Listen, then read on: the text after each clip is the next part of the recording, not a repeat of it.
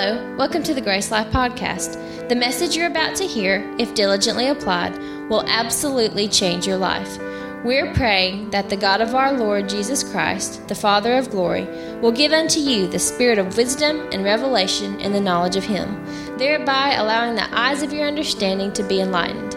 Now let's join the service already in progress with Pastor West.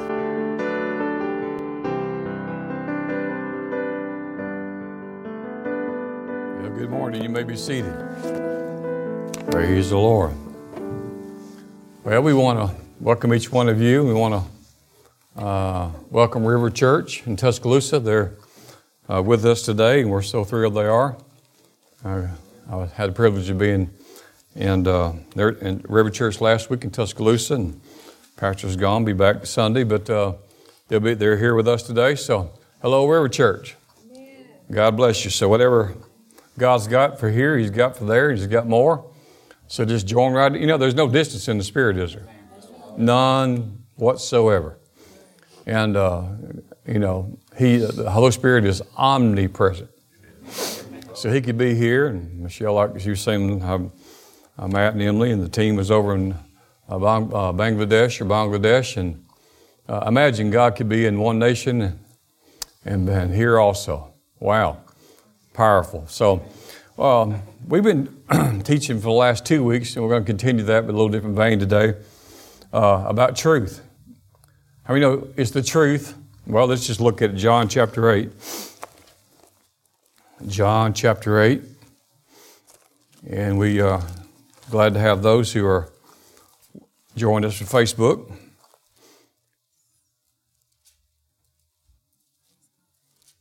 Grab your Bible if you're watching with us. Make some notes. John chapter 8, and we'll just dive in right here about uh, verse 28. Jesus said unto them, When you have lifted up the Son of Man, then you shall know that I am He, and that I do nothing of myself. But as my Father hath taught me, I speak these things. Jesus said, He that has sent me, the Father, hath not left me alone. Mm, that's good. He sent me, but He hadn't left me alone. You know, some people just send you out and said, You're on your own. Mm-hmm. You know, we, we taught you, we trained you, and you're on your own. No, He's still teaching us, He's still revealing to us, He's still showing us, and He says, He taught us, He sent us out. He said, But even Jesus said, but the Father hadn't even left me alone. Wow. Isn't that good? And then here's a, a mighty powerful confession that Jesus made. And he said, And, I, and uh, I always do those things that please Him. You ought to say that about yourself. Why don't we just say it? I always, I always. do those things that please Him. And he spoke these words, and many believed on him. Then Jesus said to the Jews which believed on him, if you continue in my word, then you are my disciples indeed. And you shall know the truth, and the truth shall do what? Shall make you free. Notice it's only truth that we can live in freedom. And Jesus is the Spirit of the truth. The Holy Spirit is the Spirit of truth. But the, the, the verse prior to that said there, there's something, not just truth, but we have to continue in the Word or we have to contend or contend for the truth. In other words, if you want to be a disciple, he said, then you're going to have to come know my teaching. And you're going to have to continue my teaching. And my teaching will produce freedom. Amen. How you know where the spirit of liberty is? There is what? There's freedom. Yeah. How many of you like freedom better than bondage? Amen. Oh, I do too. I want you to go back and we're going to flip in a few scriptures here. Isaiah chapter 61. This is a prophetic word given by the prophet Isaiah uh, before, of course, many, many years before Jesus was born. it seems to me that God knows the past and the future. Looks like, the more I study the Bible, looks like that. So, if you study you might come to the same conclusion.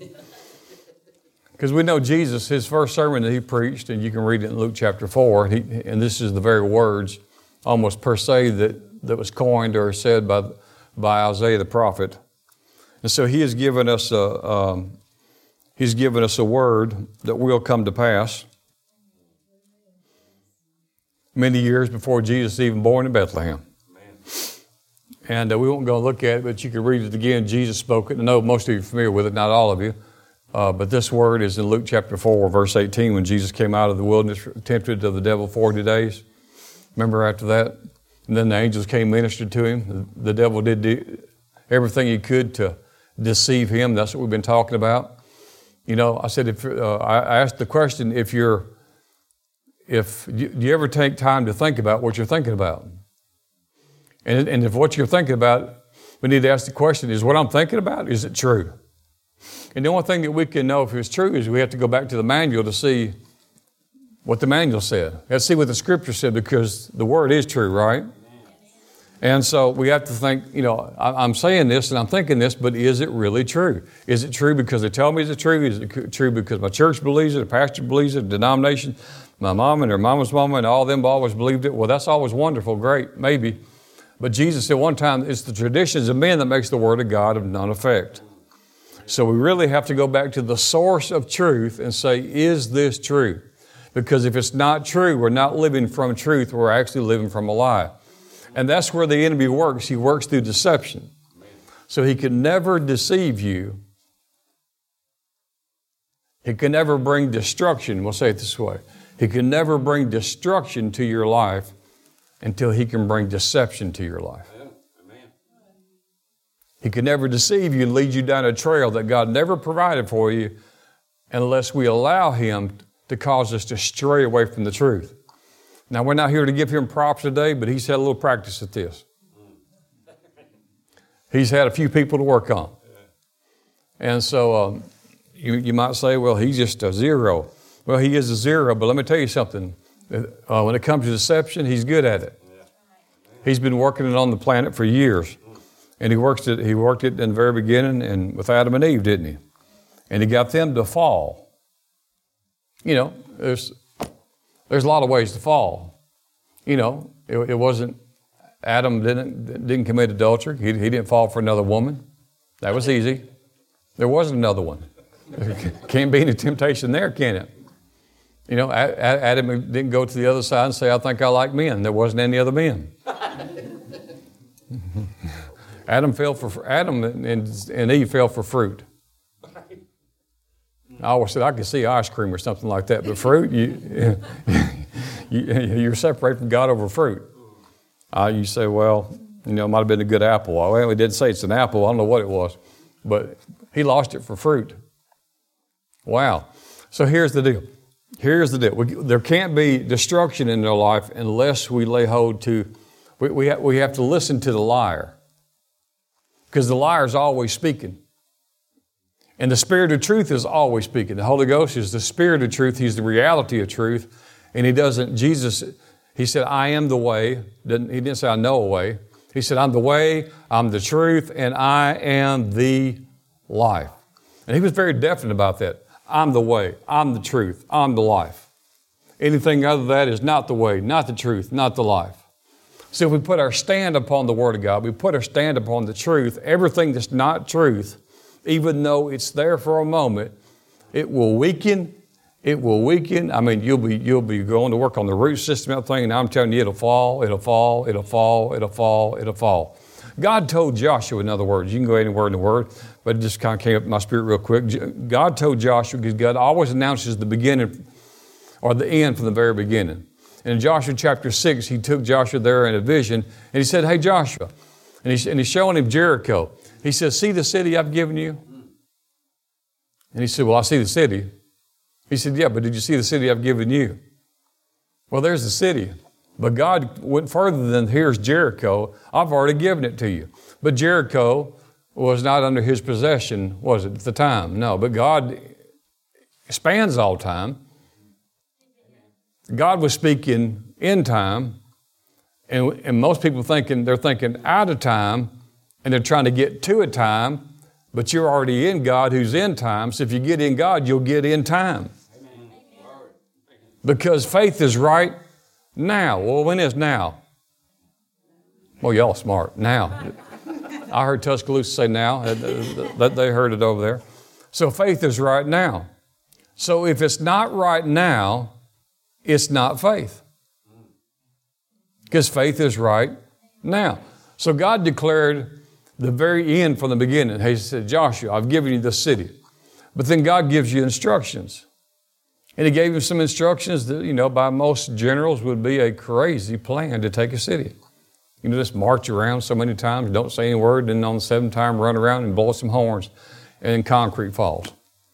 Well, tr- you think that's not crazy? Try it. Go lay your go, go, go lay your brick wall or go get you some blocks and build you a, a little wall, then just walk around a few times and see if it falls when you shout. Well, so here's the deal.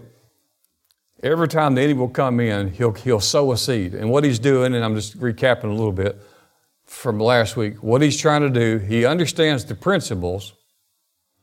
So he tries to work, he has nothing original. So he works everything, he works the principle of God, but he works it in reverse. So what Satan do, is doing, is attempting to do, is to work, is work Romans, the principle of Romans chapter 12, where we're instructed, do not be conformed to this world, but be you transformed what? By the renewing of your mind. Now you renew your mind with truth or, in, or God's information. People perish for lack of knowledge. So what Satan's trying to do, he says, I want to renew your mind. I want you, I want to conform your mind to this world. And I have the information to get you there. He does nothing different but God, but it's just a whole different source of information. And the reason why it works so well is because, you know, we do live in a natural world and we do have a body and we do have these senses and emotions. And since we touch the world and we feel the world and can smell and feel, and we, we know grief and sorrow and pain and suffering, and we, we know all these things through a human life, that part of it, our senses, our emotions can become very real, and that's where He operates. He operates in the soulish realm, and the soulish realm is very powerful. When you're born again, you're born again of the Spirit, but your soul didn't get there. But you're in the process of being saved, aren't you? Are, you not? I mean, there's a total, there's, there's the total salvation of the soul. And how do we do that? We change what we think. You say, well, it's hard for me to change because I believe this all my life. Well, I, have been there. I've been there. I said, I always thought this was true until I found out that it wasn't. Until I found that it wasn't. So, you know, medical science is now proving things, you know, that 20 years ago they said, well, this is bad, this is bad, this is bad. And then you'll see reports that we did further studies and found out our studies are wrong. It's not harmful at all. So I'm still waiting for them to tell me chocolate's really, really, really good for you. Dark, light, anything. You know, just like cookies, all of it. It's just really good for you. Kind of waiting on that report a long time. But anyway, well, the, so the, the, the truth will stand because God stands. Hmm? And uh, we love to see miracles, but when we see miracles, we're not seeing what miracle. Well, when, when you see a miracle, or you've you, you've you've been in a meeting, or maybe you ministered to someone and a miracle took place. When the miracle took place, you're not seeing what God does; you're seeing who God is. Hmm? See, Moses said one thing about God different from the Israelites. The Israelites said they, want, they saw the acts of God, but Moses said, But I want to know the heart of God. In other words, I want to know what He does and why He does it, and I want to know the motivation. I want to know the very essence of God. Paul said, I wanted to know even, you know, not only the good part, he said, but I want to know the fellowship of your suffering. And Paul was on the pursuit. He's saying these things. He said, I'm on the full pursuit of these things with God.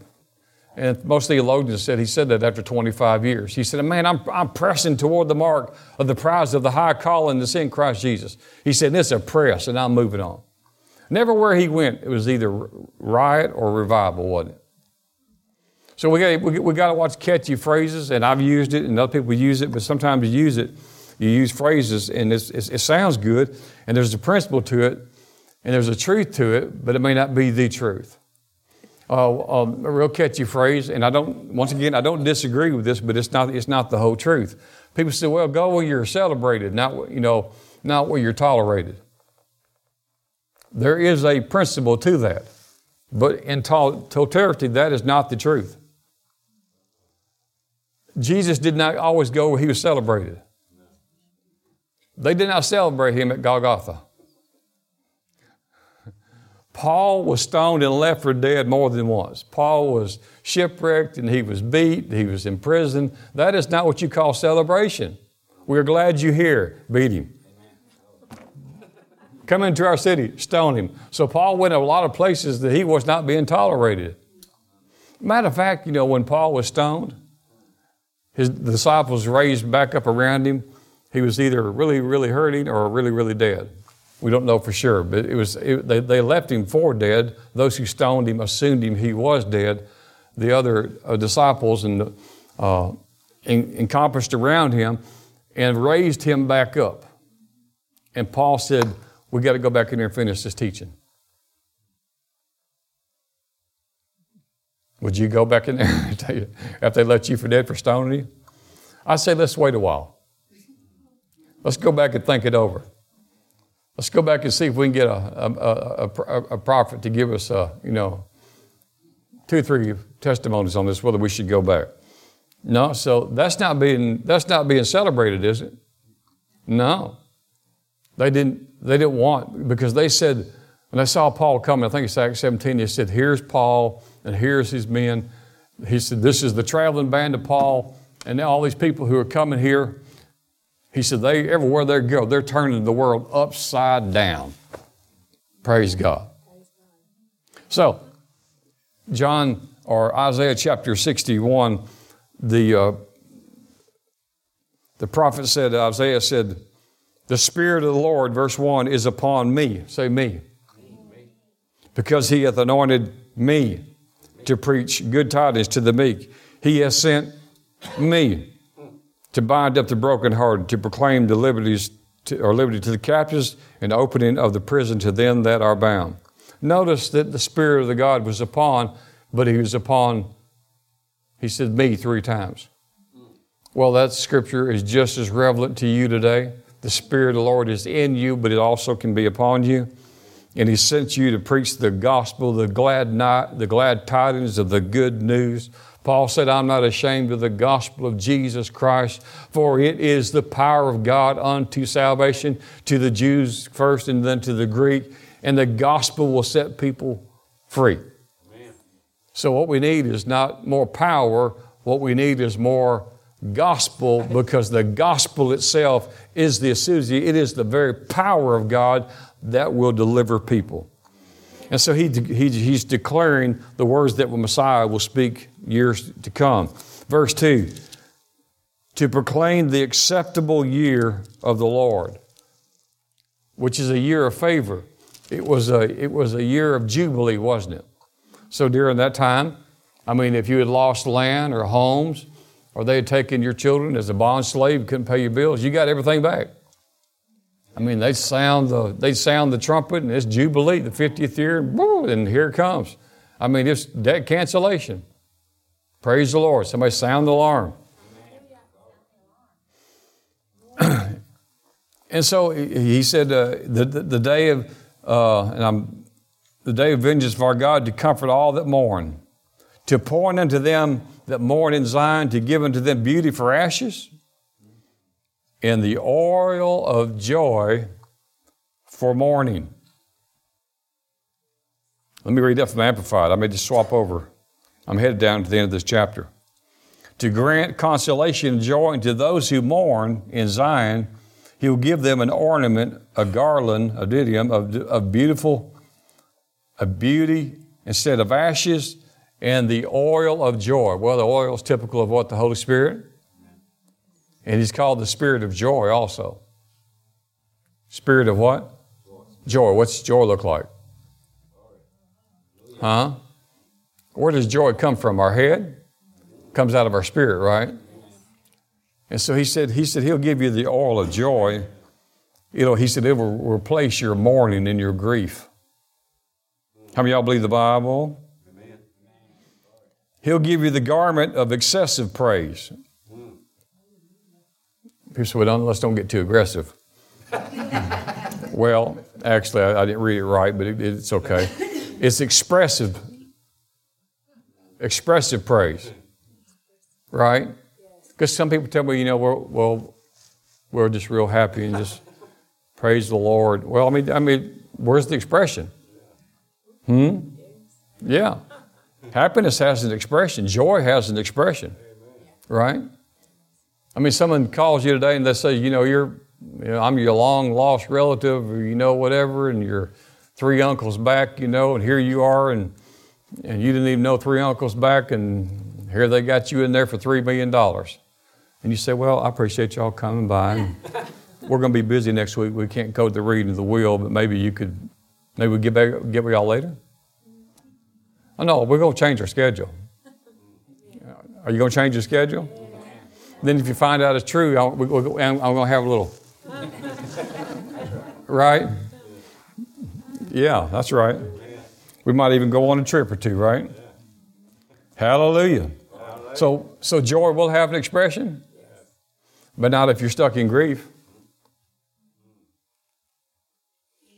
Hmm? Not if you're stuck in grief. You say you don't know what I've lost. The Lord lost a lot more than you have.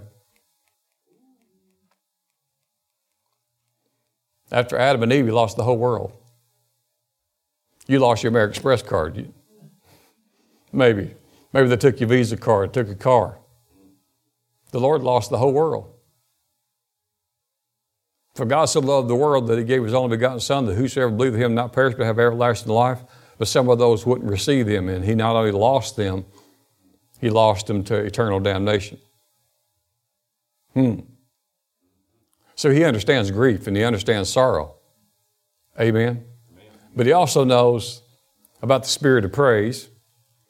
He knows about the oil of joy. Amen. Hallelujah. Amen. Joy unspeakable, full of glory.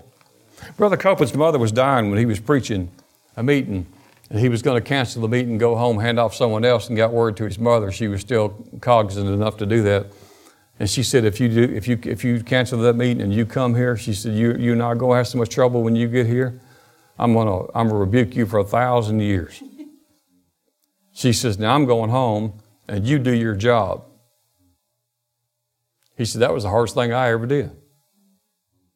Preach the gospel to help people, but who wouldn't want to be with their mother when they was leaving? Wow. You say, well, he's just one of them unusual types. Well, he just had to go to the Word. And there's nothing wrong. I'm not saying there's nothing wrong about being with people like that or, or in that kind of situation. Not with, but I, am just saying there's a bigger truth to it so that we don't get to the place to where we're immobile. See, that's what he wants to do is immobilize us. He wants you focusing on what happened or what didn't happen or, you know, what we lost or what we could lose or the way it looked. Then he wants to weigh it against, you know, you, you've stood for this and you've stood for this and you've stood for this and look where it's got you. That's the same thing as him coming up in your garden and saying, Look at that tree. Hmm? See, there can't be destruction in your life until there's deception. And Jesus said he's, he was, he's a murderer, he's, he's the father of all lies, and he's a liar from the very beginning. So anything he's telling you is a lie. Anything he tells you. The devil's never told the truth about anything. So I always really get excited when he talks to me. If I get the impression the devil's talking to me at all, not that I'm having conversations with him, but, but I'm talking about in thought life. Well, he says, you know, you're, this is not going to work out, or you're not ever going to get any better. And I said, praise God, hallelujah. Michelle said, What is it? I said, I think the devil just told me I'm not ever going to get any better. she says, well, what's the deal? I says, Well, he's a liar. He can see some things in the spirit, not everything, but he sees some things in the spirit, right? Amen. I remember one time I was believing God for a lot of money going to Bible school. Well, enough money to get me through that month of school for her and uh, for high and pay daycare. And, well, it was $500 to pay her tuition, my tuition, and the week of daycare. and it didn't come in when I thought it ought to come in. It didn't come in in time. So I'm in faith, and I get on my, I get my Bible, and I get my notebook, and I got my suit on, and I got my, my, uh, my Rhema tag, and but you know you get to, it's due on the first, but by the tenth you got a ten day grace period. So I'm a person of faith, and I go to school, and I'm thinking it's going to be take a miracle. So I'm not asking anybody for money, but I'm just standing around the mission office because that's where you're going to pay, right, for the month. And I'm standing right there, and, and finally the bell rings, and doors close. And uh, I didn't drive, I didn't move 700 miles away to hear, to hear doors close. I went to, there to go to school. So I was standing there and believing I was in faith, taking every step of faith I could. I mean, I'm, I'm, I'm, I'm on campus, right? But I can't go in that classroom because I hadn't paid for the month, and she can't go in. And um, so left, and I got I got pretty upset. And uh, and I told the Lord how I said, "You did me wrong." That's and the reason I told him that I said, "Well, you know everything we think, so there's no need hiding it." I said, "You did me wrong. You did me wrong." This is you know not yesterday. This was like 20, almost 25 years ago. Whenever I was at Rhema, 1992 to 94. So it's been a little bit. So uh, I said, you, you just did me wrong. And I said, I was believing you. So I went off and had me a little pity party. And I didn't have any money. And I, re- and I looked down and I didn't have any gas. And I didn't have any money to get back to the house. And I, I pulled the seats out of the back of this Toyota Corolla and I found, I found almost a dollar. A dollar. Well, at that time in 1992, gas was 99 cents in Tulsa. So I bought almost a gallon. You know, which is like, uh, this is for gas. it's kind of, it's like 89, 89 cents worth, you know, or, you know, I, I was afraid, you know, if it clicked it to a dollar, you know, I, be, they'd hold me hostage. So I went a little bit, went a little bit shy of it. And uh, I wasn't far from home, but I couldn't get home. So I got home, and that day I was off from work. And, uh, you know, I'm 700 miles away from home not going to get paid for four or five more days. Uh, when I am going to get paid, don't need to go towards that. And the mail comes in. And I go to the mailbox and open up the mailbox, and there's a letter in there, and it's from the state of Alabama.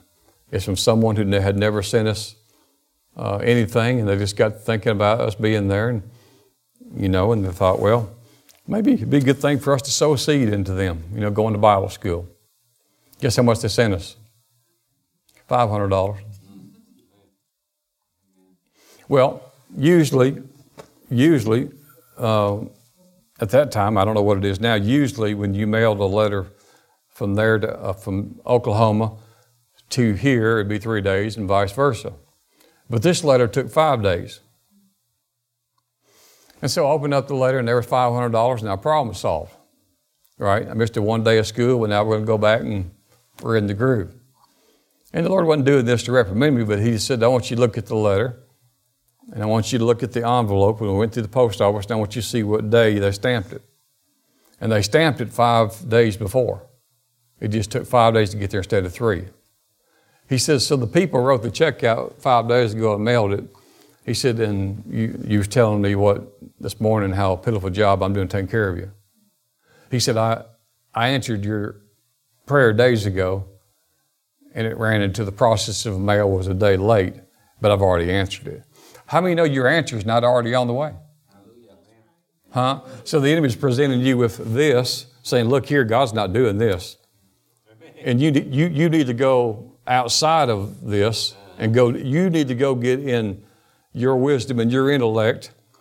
You need to go, you need to help yourself. That's what Adam and Eve did. He said, There's God's just holding out on you. I mean, you got they said, you know, you got a good life, but he says, but you don't have the life. And look at it. And, and Eve looked at it. She said, I bet it tastes good. And he said, Oh, it'd be good, good, good, good. He said, You can can it, preserve it. He said, well, you can, if it's an apple, you can put caramel around it and put a stick in it. It'd be famous one day. So she just, and he says, But the big deal is you'll be just like him. Now, was that true? Was any part of it true? None. But she fell for it. Did it bring destruction? Yes.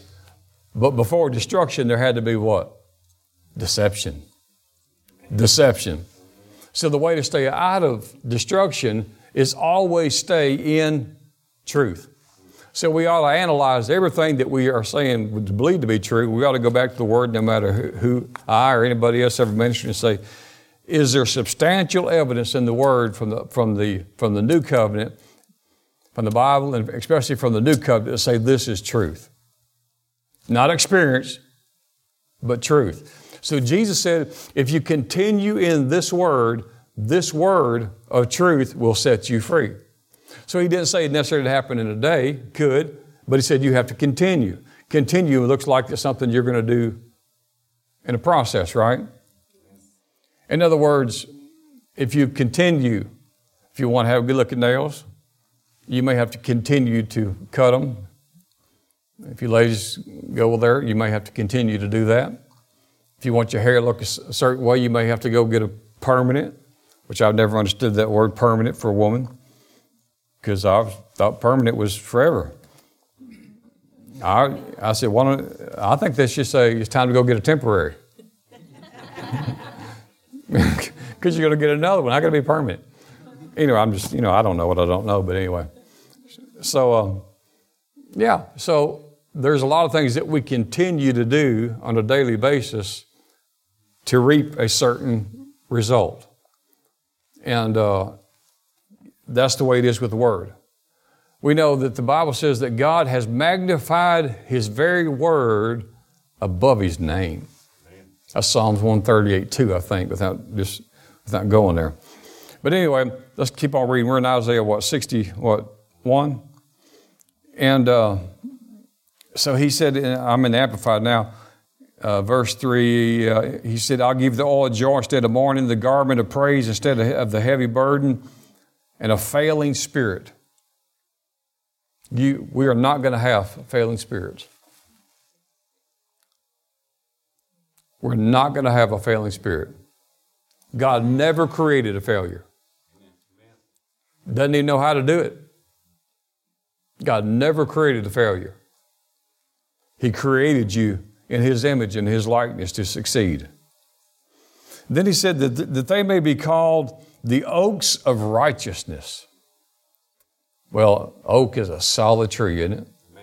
And you're an oak of righteousness. You're lofty, you're strong, you're magnificent, you are distinguished for uprightness, justice, and right standing with God, that you are the planting of the Lord in order that He may be glorified.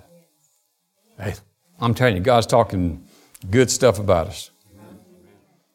And then it says, uh, we'll go down to verse 7. It says, Instead of your former shame, you shall have a twofold recompense. In other words, you've been through some things, you've walked through some stuff, and the Lord sees it. Hebrews said He's not quick to forget your labor of love that you have shown to others. God keeps good books. He says that I'm going to pay you back and I'll pay you back double for all your trouble. Amen. Isn't that good? Amen. Amen.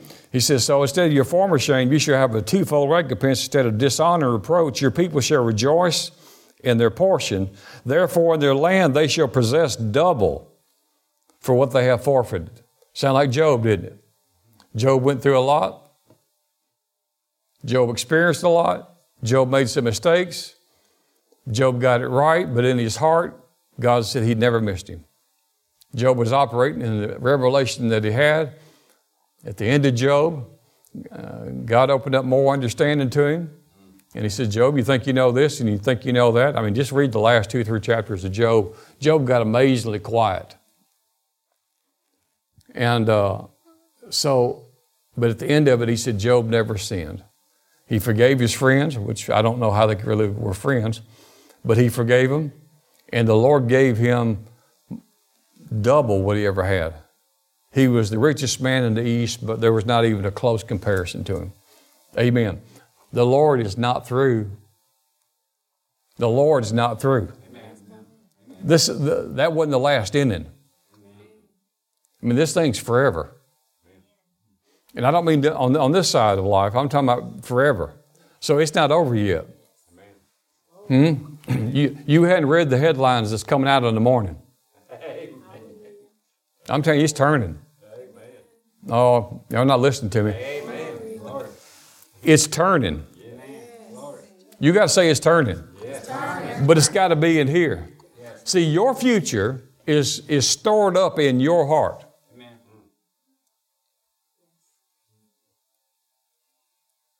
Your future is not stored up in what I say about you, but your future is stored up in your heart. Vision speaks of tomorrow into the future. Eyes tells you what's going on in the room. The, the function of the eyes and the pupils and the retinas is, is to see physically, but the, but the purpose of the of vision is the, is the sight of the heart through your imagination. And that imagination is so powerful. Every one of us can use our imagination and we can see things in the spirit realm that we cannot even begin to see in the natural. Matter of fact, uh, if, if I came to your place of residence or somewhere that you work and you know the area very well, and if I was coming through your part of the city or town, and, um, and I'm sure this has happened to all of someone will stop by and they say, uh, Could you tell us how to get so and so? We're, we're looking for so and so. They're, they're a stranger out of town. And you, and, and you just know it's, they're just a few blocks away or a few miles. And you can, you can get them from where you are, from the question, you can get them to the destination. And matter of fact, all you got to do is give them some landmarks, can you? And because you know the area so well, you can say, well, tell you what, all you got to do, you just keep on heading this way, uh, in this direction, or if it's north or whatever you go, and you're going to come to two traffic lights. On the second light, uh, you're going to turn right, and next to that will be a Regions Bank right there on that corner. You're going to go up there and you're going to go through a four way stop, go through that four way stop, then you're going to go to two more lights, you're going to turn left. When you turn left, you'll see a, you'll see a Napa Auto Parts store, and you'll turn left there go down, let's see, one, two, three, four blocks, and then you'll see a so and so restaurant on the left, and on the right, you'll see a subway, and the next thing, the next business past subway is where you're looking at. Now, where did you get that information? Well, one, you're familiar with the territory, right? But to be able to go, say, two traffic lights, three and four, and turn left, and you'll see this, that came out of your imagination. You could picture it, you could see it you got to be able to see your life, what it looks like in this book right here, and get it out of the book and get it into your heart. If you get it into your heart, you can walk it out. Come on now. Amen. If it just stays in the book, it'll just be a book. Come on. And you might just go out to the library and just get Mark Twain out. It'll, it'll make no difference to you. But if you'll get the book and you'll get the vision of the book and you'll get, you'll, you'll get the essence of the book and you'll put it in you, until you speak it and you meditate upon it and you see it with the vision of your heart, it becomes so real to you that nothing else in your world makes sense but what you see in your heart that came out of this book. You say, but the x ray said this. I don't give three rips about, a, about an x ray. I've x rayed the x ray. Hmm? I mean, you, you, you understand that, that, that God knows what He's doing, and He's worked with people. They make mistakes, but God generally gets His way. We was talking about this at the house the other day, and we said uh, about Jonah, and he, he just has simple instruction to go where? Nineveh. Preach the gospel. Did the boy want to go? No. He said, I don't want, you know, he, he didn't even like the people of Nineveh. And he knew God was kind and he'd forgive them. I don't, I don't want them forgiven. I ain't going to go preach on there.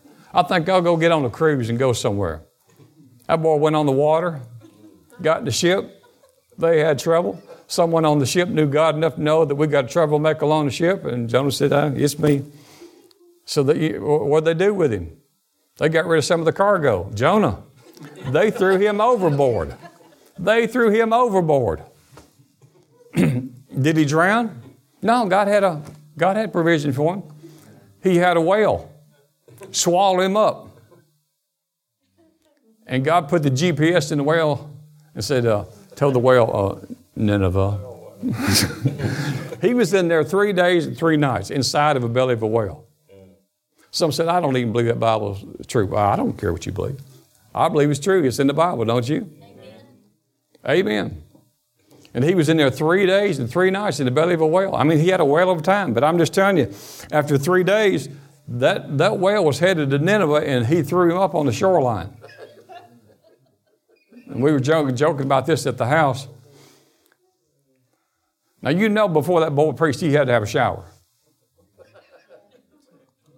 Because we've all been sick at some time or a kid or whatever, and they, you know, upchucked. But what does it look like when a whale upchucks? Now, you know that boy had to have some, uh, uh, some shampoo and some soap and some Q-tips and clean his ears out and blow his nose and everything before he could go stop, talk to anybody. But you know what? Jonah was ready to start seeing things God's way. So while he was in the ship, ship, uh, while he was in the whale, and he was and he was the cargo, he said, "These symptoms of mine, inside of a whale," he said, "they're just a bunch of lying vanities." Well, most people thought he'd lost his mind, right? Not, uh, say, uh, Jonah, you in the whale. You in the whale. He said it's just a bunch of lying vanities. That's what he called, he called his symptoms a lying vanity.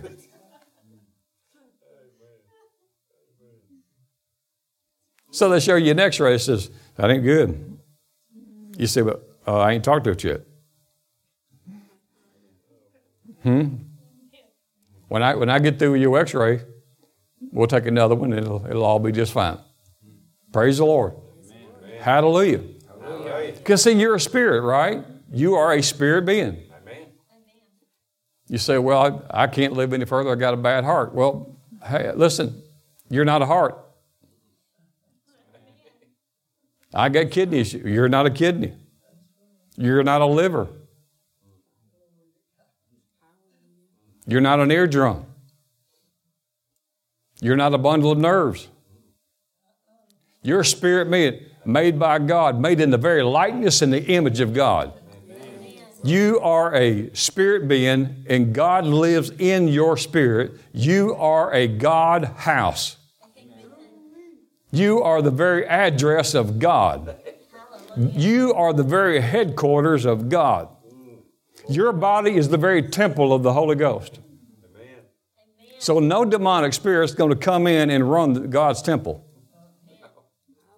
unless you let him. How could we let him? He wants you to say, Do you see this? Do you feel this? Do you see that? Do you see this? Your mama had that? Your daddy had that?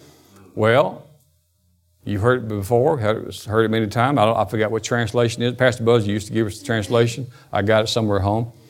But it says, But you've been refathered from above. Well, I got this thing, and you know, this blood pressure high or low from my daddy.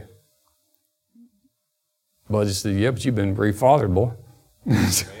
in his Arkansas talk. He said, you, you, You've been refathered.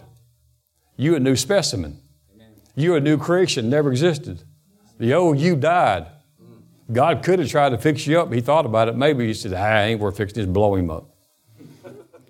We'll just make a, make a brand new man, put him, just put a brand new man on the, on the planet. One, I mean, just someone that ain't never existed before. Amen. And the Father and the Holy Ghost and Jesus had a powwow in heaven. They said, I tell you what, this is how it's going to work. We'll just go live inside of them. We've never done that before. Let's just go on the inside. Let's take over from the inside. Amen. No one in the Old Testament had, Old Testament had that. They said they look forward to your day. Amen. See, we, we, we hear that and we just say that's a amen point, but it's not an amen point. Are you understanding what I'm saying? The, the, the creator of the heavens and the universe is living inside of your belly. Amen. Out of your innermost being shall, shall flow rivers of living water. Amen. The same resurrection life that Christ was raised from the dead is dwelling in your mortal being, in your spirit. Amen. The same spirit that raised Christ from the dead. Now, you know how much opposition it must have been to raise Christ from the dead in hell? There was like zero opposition, zero, zero opposition for creation. God just said this, and God said this, and God said it, and God there was. But now we got all hell and every demonic spirit. You ever see when playing football and they fumble the ball and everybody jumps on it and we're all saying, We got it, and they said they got it, we got it, and there's 50 of them out there. And you, you, you pull them out like this. it's like a bunch of spaghetti. We get down to the very beginning and we see who has the ball, right? Well, here's the, so, so that's the deal. We got it, we got it, we got it. But God said, I got this thing. So when mankind fell, God didn't come try to fix this, just fix the situation. God took responsibility for the fall. Now listen, He didn't come just to fix your mistake. He come and took responsibility for the fall of man. And Jesus said, I'll do that by becoming a man. God, and God said, No, you, but, but you're God like me. He said, But then what we can do it is if you become a human. But you'll have the Spirit without measure, which is the way they'll have it. But you'll no longer be deity. You, you won't be God in the sense you were God. And Jesus agreed to it to please the Father. And Jesus had to be a what? Anointed of the Holy Ghost. How did, he, how did the Son of Man defeat the devil? As a man submitted to God, submitted to the Word of God, submitted to the truth of God, and every time he was opposed by the enemy, opposing force, he would say, devil speaking, he'd say, hang on. Nah, it's written. The devil come again and he'd say, hang on. Actually, he didn't have to do that. He already knew it. He just tell him what's written. He just tell him what's written. All we got to do is know what's written, get what's written on the inside, write it on your heart, because your future is stored up on the inside of you. It's in your heart. Romans 10 said, we don't go to the heights to get God, to get help, and we don't go to the depth to find God. To bring, We don't try to bring Him down or bring Him up. He said, But the Word is nigh thee. Where is it? It's in your heart and it's in your mouth. Where's the Word at? Now, is the Word the answer? So the answer is what? Near you. It says the Word of God is nigh you. I'll say this way the, the answer is nigh you. Where is the, where's the answer? It's nigh you. Where's it at? It's in your heart, it's in your mouth. It's in your heart, it's in your mouth. Faith comes by hearing, but hearing by itself won't get the job done. We've got to hear the word, but then the word or the answer has to be released in word form. We live in the economy of God's economy, which is words. Amen. You say, Well, I believe it. Yeah, but have you released the power? Amen. You have to release the power. You can, you can have a V8 and have I don't care how many CCs you have or torque converter and all that, but until you mash, crank it, mash that pedal, you might as well not even have a motor there. Amen. So you have, you have the power on the inside, you have the power source on the inside. Now, He's the power, He's the source. Paul said it's Him, it's not even me. Jesus said it was Him, it's not even me. He said, It's He that doeth the works, Jesus said. Paul said, For me to live is Christ. He said, It's not even me. Paul said, I'm died. With Christ, I died. But the, but the life that I'm now living in the flesh, I'm living by the faith of the Son of God who gave his life for me. So he, Paul said, It's not even me living, it's his life. Amen. Paul said, I died. Amen. I died. Amen. In other words, one, uh, one of the old uh, translations, he said, Paul said, uh, I got my eye knocked out. It's no longer me, it's Christ. Some of the greatest miracles I ever saw was after I had the revelation of it's no longer Eric.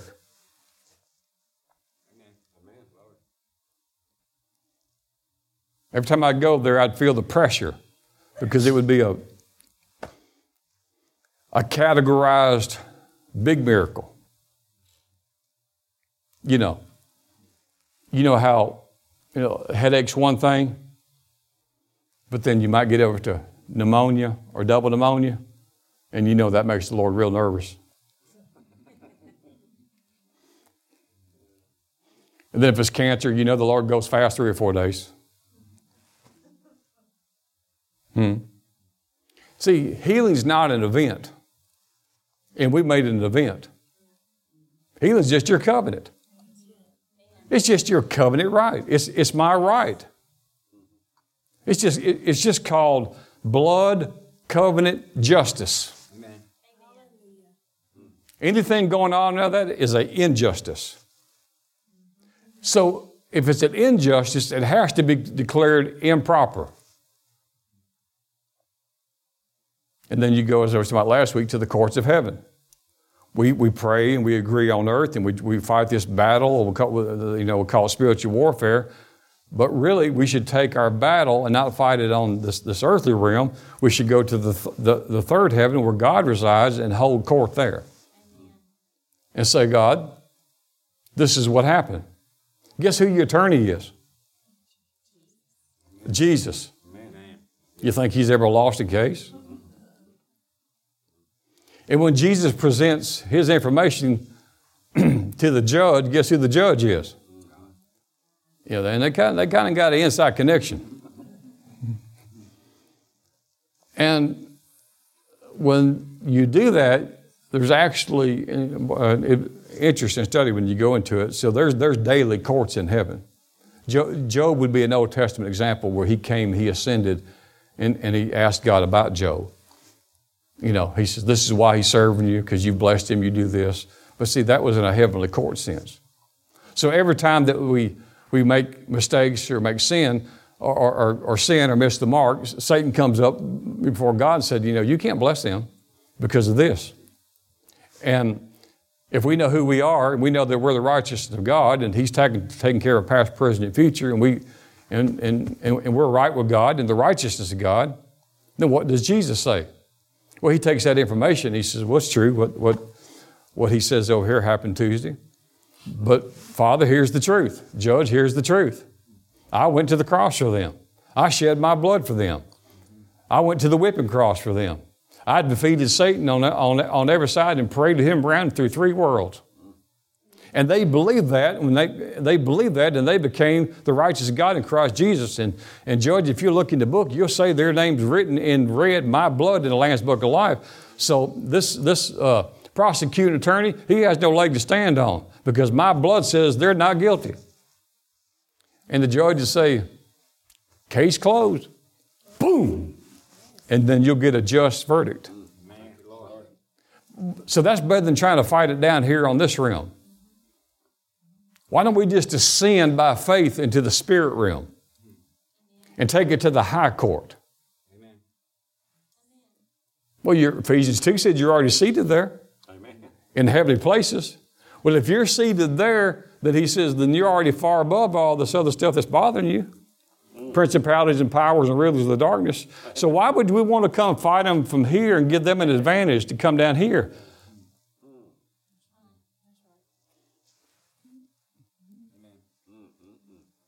You know, when, when I was a kid, I learned that because I had an older brother and he was always bigger. Still is. And, and we had sticks or swords, or we had plastic swords. Actually, what we, we had is a, actually, what we had was a, um, my uncle owned a chair shop, and he had those little, what, two by two sticks, and we'd sand them down, make a little handle for it, and that's supposed to be our sword. And my mother wouldn't let us make a point on the end because she's pretty sure we'd kill each other. so we just had to get the square blunt in.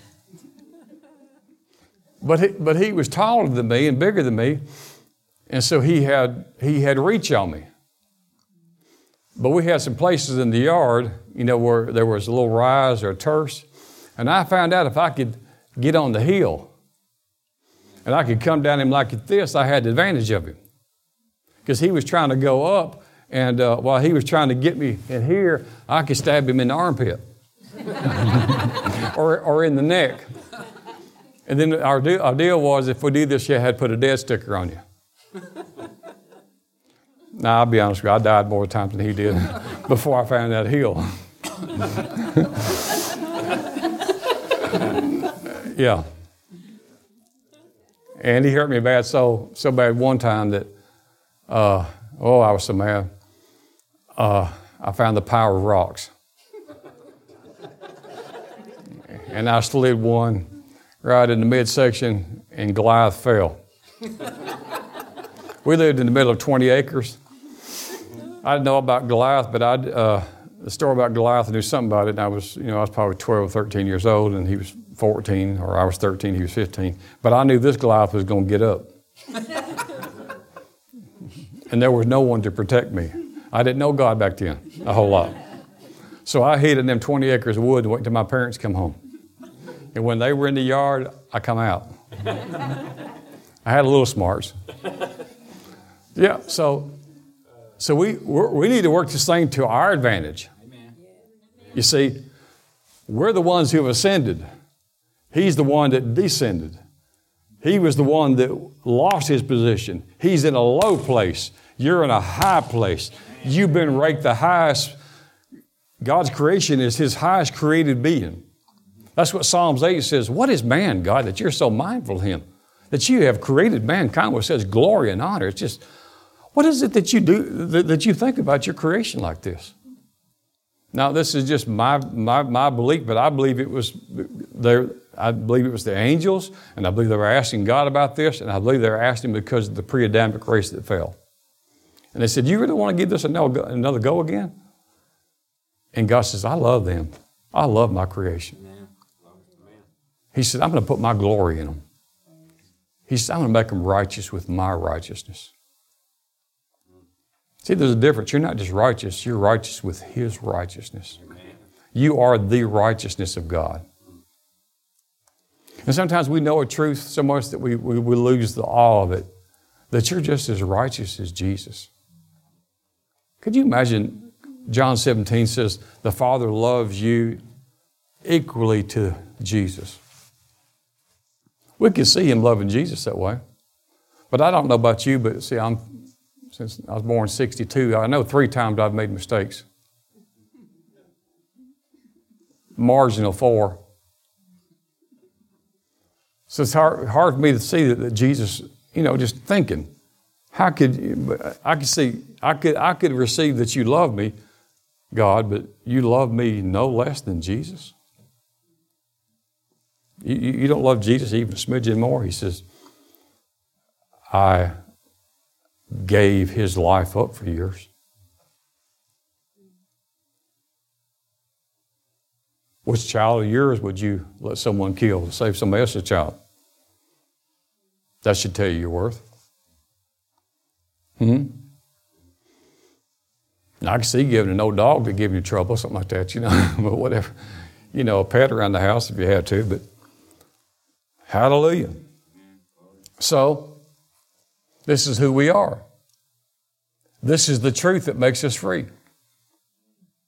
I said, This is the truth that makes us free.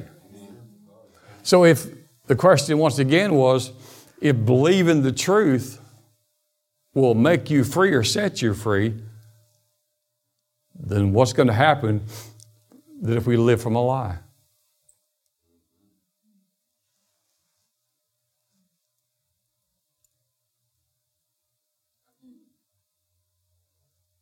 I mean, we all had different experiences. I grew up in a church where good people loved God, meant very well, just didn't have any revelation on healing. Just, just an observer as a kid growing up all those years, I just watched everyone come up and get anointed with oil. And I listened to their prayers. I don't know what I don't know. And they didn't know what they didn't know. So it was well meaning. I wasn't, I'm not talking about the motivation of the heart. But the prayers always went like this, and you probably grew up with maybe something like this. And we, it was a very sincere prayer, but it was all geared towards God and His sovereignty. So would end like this Lord, if it's your will, right, heal, sister, so and so. When it was severe, Sister so and so never made it. I could, I could go to that church and walk you around the graveyard and show you Sister so and so. Now they're all in heaven, so it's, it's a great day. They wouldn't reverse it for anything. But we didn't know. And when we don't know, we're operating out of ignorance. And the, and the enemy has us at his advantage. Because you just don't know what you don't know. But you know what, you know what changed all that for me? I went somewhere and they knew, some, they knew some truth.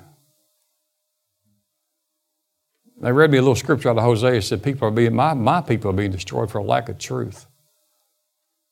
Then they began to teach me truth, and I thought, man, I didn't know that was in the Bible. I never heard that, never heard that, never heard that, never heard that, never heard that. First time I got sick in that church, I was uh, 28 years old. I, don't think I'd ever had a migraine headache, but it was a, it was a, I had one that day, and I didn't go to church.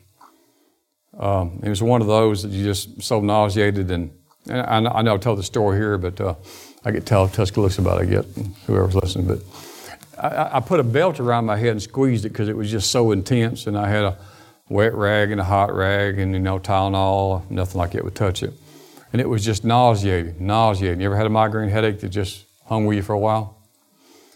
And it was, uh, you know, and your eyes hurt, and you just sick to your stomach. Well, Michelle went to church, and one of the ladies asked, well, "Where's Eric?" She said, "Well, he had a really bad migraine headache, and he's he told me to go on." And she said, "Well, can I come pray for him?" She says, "Well, when?" She says, "Now after church." Now, see, I, this is the way I was raised up in, in a Pentecostal church, and I knew God used women teach Sunday school back there, and you know, and or do stuff in the kitchen, make cookies and sandwiches. Because I only know what I know, right? So she comes in with some oil, and she opens up the Bible, and talking about how she's going to take authority over the devil. And I said, "Who is? Where's, where's Pastor so and so?" She says, uh, "He's at home, I guess." I said, "Well, who's we?" She said, "Just me." And I'm wanting to say, "Well, you can't do that. You're a woman." because I only know what I know, right? But, you know, I was hurting so bad, I was like, I'm willing to try anything. I'd let a gorilla pray for me, just, or, or just pull my head off and let's just be done with it. And uh, so she, she just laid hands on me. And she said, The Bible says believers lay hands on the sick and sick shall recover. And I take authority over this headache. I take authority over this migraine. And I command Satan you release him. And I command this migraine to go away command to be peace in your life and peace in your, in your body right now. In Jesus' name, I declare you're healed and whole. And I was healed completely in five seconds. That was my first taste of healing. After being in church all my life, 30 years, and it came to a woman's hand. And I'm like, You do this stuff? he does. Amen usually use women more than men because they're willing to go help somebody. and so she drove out of her way to come help me. And man, that put me on a quest for truth. And let's finish right here. Um, this is a verse that uh, in Mark chapter 11, that, that put me on the quest for this. Mark chapter 11.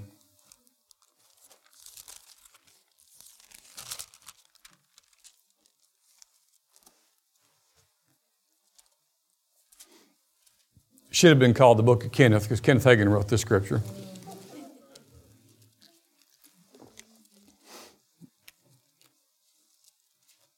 Mark chapter 11. So I was I started going to church and hearing these truths. I mean, I've been church all my life, never heard these things. And I thought, we have faith, we have authority. God wants us to be well, God wants us to be healed. It's not if this and if that. He decides case by case. And the pastor said, No, where'd you get that? I said, Well, I've been taught that all my life. He says, that, That's not the way it works. And man, I was on to something. I was, I was thrilled about it. See, most I, have met people all their life. They were just glad to get rid of the headache and go on. I was glad to get rid of the migraine, but I wanted to know if that can happen once, it can happen twice, and I'm gonna find out how you do that. Amen. Amen. So we know, for sake of time, and to a listening audience who knows very well the contents of Mark chapter 11, we know that Jesus spoke to a fig tree, didn't he?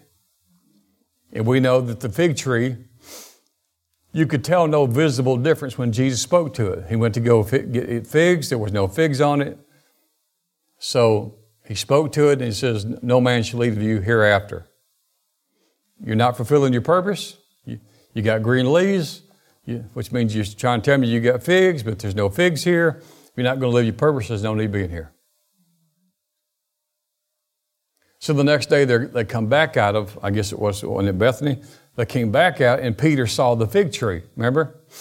That uh, Jesus had cursed. Some people, you have to say it real, because they they're not familiar with the story. Three or four times through the years, people say, thought I said cussed. But no, Jesus didn't cuss. He cur- cursed, C U R S E D. Jesus cursed the fig tree, but he cursed it at the roots. But you can't see that. It's the same thing as I call the, the Roundup anointing. You spray Roundup on the on the grass and the weeds, right? And when you walk, when you drive away or walk away, you know, I got I just put my little tank on my golf cart and I just go for a ride. You know, three acres. That's a lot of you know. I was using a two gallon pump thing. It was taking me a half a month to do the yard. And I got me a big tank and I just ride and spray. Shh. And all it looked like I was doing was wetting grass. Wet grass is even greener, right? For a little while. But after five, after three days, two, three days, it changed. It started kind of turning yellow, then yellow brown, and after seven, eight days, it was completely brown. It died. But where did it die from? From the top to the bottom or from the bottom to the top? The bottom to the top. So Jesus spoke to the, the root of the problem. A lot of times, why, why, the reason why we're not getting lasting results is we're just going off and picking off the fruit we don't want anymore and not getting to the root of it.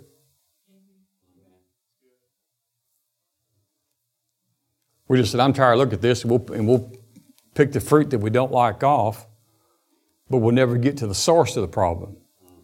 And God's the answer, and God is the source, the good source. God is your source. Hmm? And He'll give, and He'll use you as a resource, but He's the source.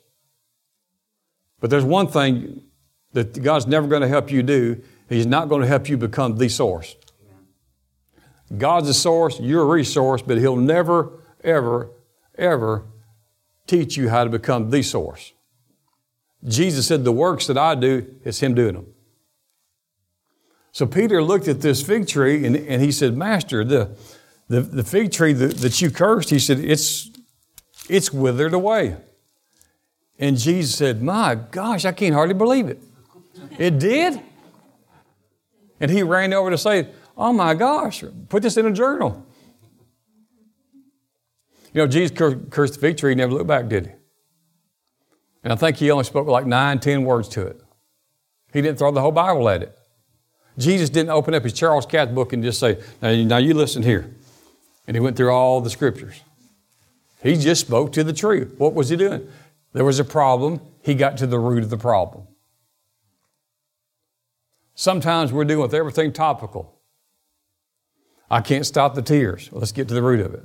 I can't stop the grief. Let's get to the root of it. I can't stop the pain. Let's get to the root of it. Let's go ahead and bind the strong man, gag him, tie him up, shut him up, and go there and get our stuff back. Because the, strong man is just running around. The higher ranking demon, he's running around. And on Sunday, he'll throw you a low level devil, think you done something. And we'll say, woo, we got that out. And on Tuesday, the, he comes out behind the column. He says, nah, I still, I still here. I said, I'm right here. And he'll throw you one of them little principalities or powers. The ruler of the darkness still be running the show. Hmm? But, but we go in there and bind him up and gag him up and say, that's it, dude. You out of here. There's a new sheriff in town. Take it over. We're large, we in charge. So Jesus said you got to go in there, bind the strong man, gag him up, tie him up, shut him up, and go back there. And he said, and you'll see, he said, you'll see the spoils all around him. Your stuff he has. So let's quit picking this fruit and let's deroot it. Hmm? You know, when, when they can't fix your tooth from the top, there's just, it's not worth saving, then they extract it. Or if you got a wisdom tooth, they have to go in there and say this is going to cause you a lot of pain. So if you're going to have a lot of pain in your life, what do they do? They extract it so you won't have pain. A lot of people have pain, but they don't want to do anything about it. They don't want to extract anything. A lot of have a lot of people have problems in the body, and the, and the church has a problem, and sometimes what the body needs is a good bowel movement. Sometimes what you need is a spiritual enema. Sometimes God gets rid of things.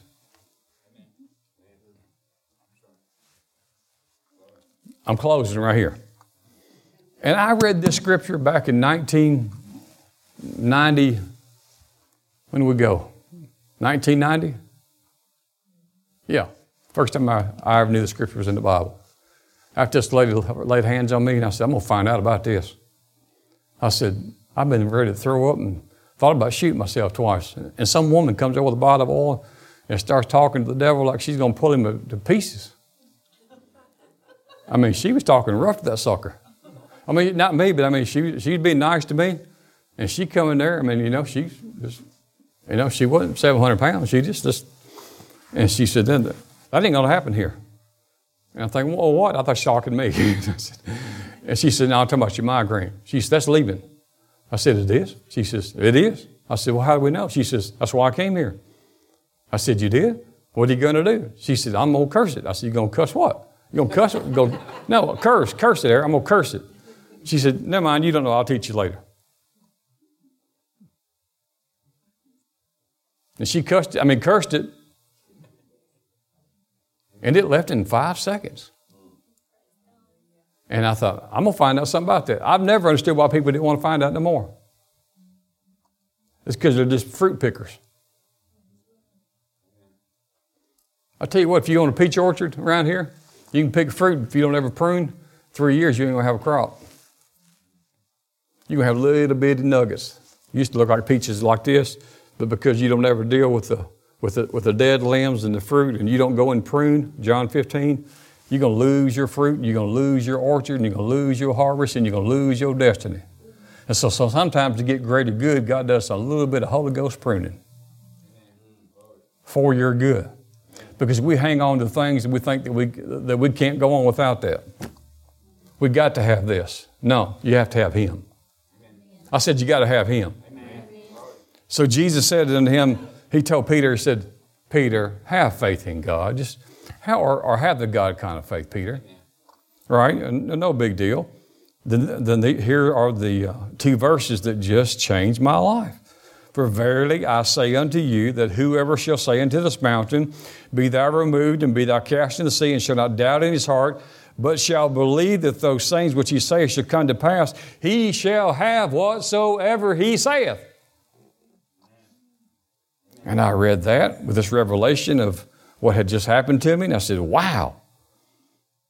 And the, and the pastor, uh, he preached on it a lot. And I'm thinking, so I asked him, I said, Now, Pastor, that whosoever? He said, Yeah. I said, I said, Is that me? He said, That's you, Eric. I said, Get out of town. He said, That's you. Whosoever shall say unto this mountain. I said, Well, what was the mountain? He said, Well, I heard about your experience. He said, That mountain was that migraine. That mountain could be grief. It could be sorrow. It could be a relationship problem. It could be a financial problem. He said, You're going to have to talk to it. I said, He said, What you been doing? I said, Well, I just go to God and tell him about the problem. He said, How's your results? I said, I ain't getting none. He said, No, you're not. He said, No, I never told you to talk to him about your problems. I said, He didn't. He said, No, he told you to talk to the problem. Now, I know you know that, and y'all know that, and y'all like, Yeah, we know that. Come on, let's out and let's go eat chicken. As you know, a lot of people don't know this, and people who think they know it don't know it, and they're not doing it. Faith comes by hearing, but if you don't release faith, faith's going nowhere. You're just walking around, oh, got faith. Oh, got faith. Well, unless you release faith, you have nothing. You have knowledge, you have intellect. But I want results. So here we go. He says, So whoever shall say in this mountain, Be thou removed, cast the sea, shall not doubt his heart, believe the thing which he says shall come to pass, he'll have whatsoever he, he saith. So this is speaking, right? Brother Hagin brought a little bit more revelation this year, years later. The Lord showed him. He says, "Now, if you notice that verse, he said, uh, he says it says the word "say" more times it says "believe." I think it says you have to say it. He says it says "say" three times more. It says "believe." See, uh, uh, in a vision that Brother Hagin had, Jesus told him, he said, "You're going to have to do." Three times more teaching on the saying part than you are the believing part, because my people are mostly not believe, are losing it in the believing part, they're losing it by default in the saying part. They're not saying. They're just saying, well, I believe in this. That doesn't work for you. I mean, that, that'd be like, you know, you're hungry and you go by Jack's, you say, you know, if I, if I went to Jack's, you know, they'd have some chicken or hamburger and I could eat. And you just drive by it. You say, man, I'm powerfully hungry. Then you passed it. Then you turn around and go the other way and go across the bridge, and come back. So I know if we were to go in there, we could get something to eat. We wouldn't be hungry more And you drive back down to the church. Then you get in church and you go back, back and you go, you know, up here the interstate, and you go by Jack's again, you say, Man, I'm, I'm hungry and I wasn't passed by the last two times. You think, well, dummy, just drive it in and get you something to eat. Hmm? So we're going to do more about saying because you're already believing, right? Because your, your, your, your, your authority is His authority, it's dominion, it's power, but it has to be released. I mean, a cannon coming, you know, you know, or a torpedo or a bomb is never powerful until it's released. You can fly over a city, you know, you're going to bomb a whatever, you know, you know, in a military exercise, but until you release it, you're just flying over it. But are we releasing it? Verse 24 is really saying the same thing, but it's actually, he's saying it in prayer. He says, Therefore I say unto thee, what things soever you desire when you pray, believe that you receive them, and you shall what? Have them. What things soever you desire when you pray. Believe that you do what? Receive them, which means I take it right then. I take my healing right now, because God only has now. He doesn't have tomorrow, He has now. So when I pray, I believe that I receive it. I believe that I take it. I believe that it's mine when I pray. And he says, and then you shall have them. In other words, it, it will it'll manifest if you'll believe it and say it and take it when you when you prayed or when you said. You can say it or you can pray it, but but you're going to have to take it and you're going to have to be persuaded about it and you're going to have to stay with the same same thing and don't let uh, the untruth come in and, and working through your soul and your emotions to change what you actually really do believe in your heart. Because the, the pull is to get into your emotional realm and get you to look this way and that way and be distorted from truth so that you don't stay focused with the truth. Because if he can get you to come over here, you'll talk about what you see over here and you'll dig up the very seed that you planted over there, and you'll never get the harvest because you can't, you can't uh, plant a, a hybrid seed and come out with a pure crop.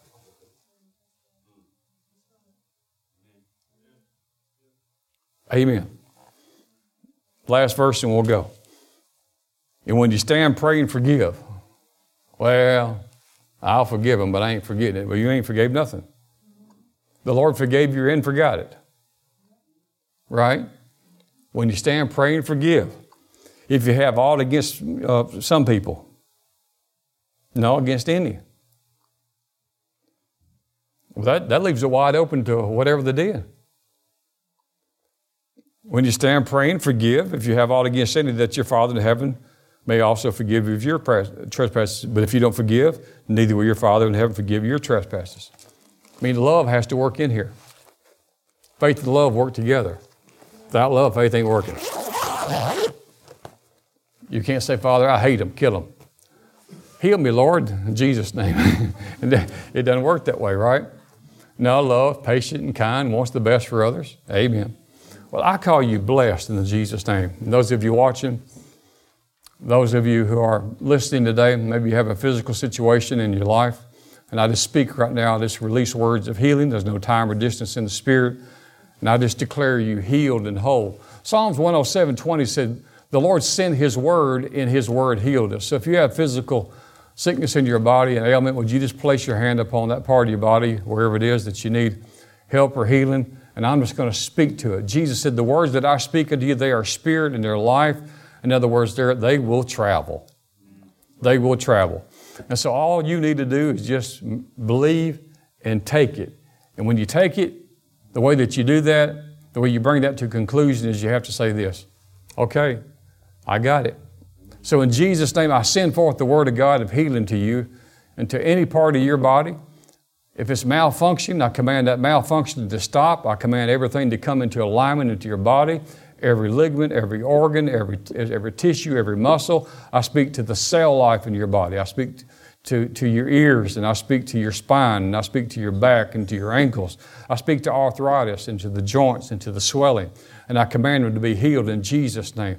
I command new life to come into your bones and joints and marrow in the mighty name of Jesus. I speak to the intestines, and I speak to the gut, and I speak to from the top of your head to the soles of your feet. I forbid any malfunction to touch your body in Jesus' name. You are not under the curse. You've been redeemed from the curse of the law. Christ hath redeemed us, so we are totally redeemed. We will not live another day, another moment in sickness or defeat. In Jesus' name, I speak to the grief and I speak to the sorrow. And I command that spirit to go in Jesus' name. And that the oil of joy, the oil of joy, the oil of joy. Jesus says, My peace I give unto you, my joy I give unto you. So we're going to live in the fullness of it. In Jesus' mighty name, amen. Well, God bless you. Thank you for letting us minister the word. Thank you for joining us on Facebook, River Church. We love y'all. Uh, we bless you in Jesus' name. Look forward to seeing you again. Amen.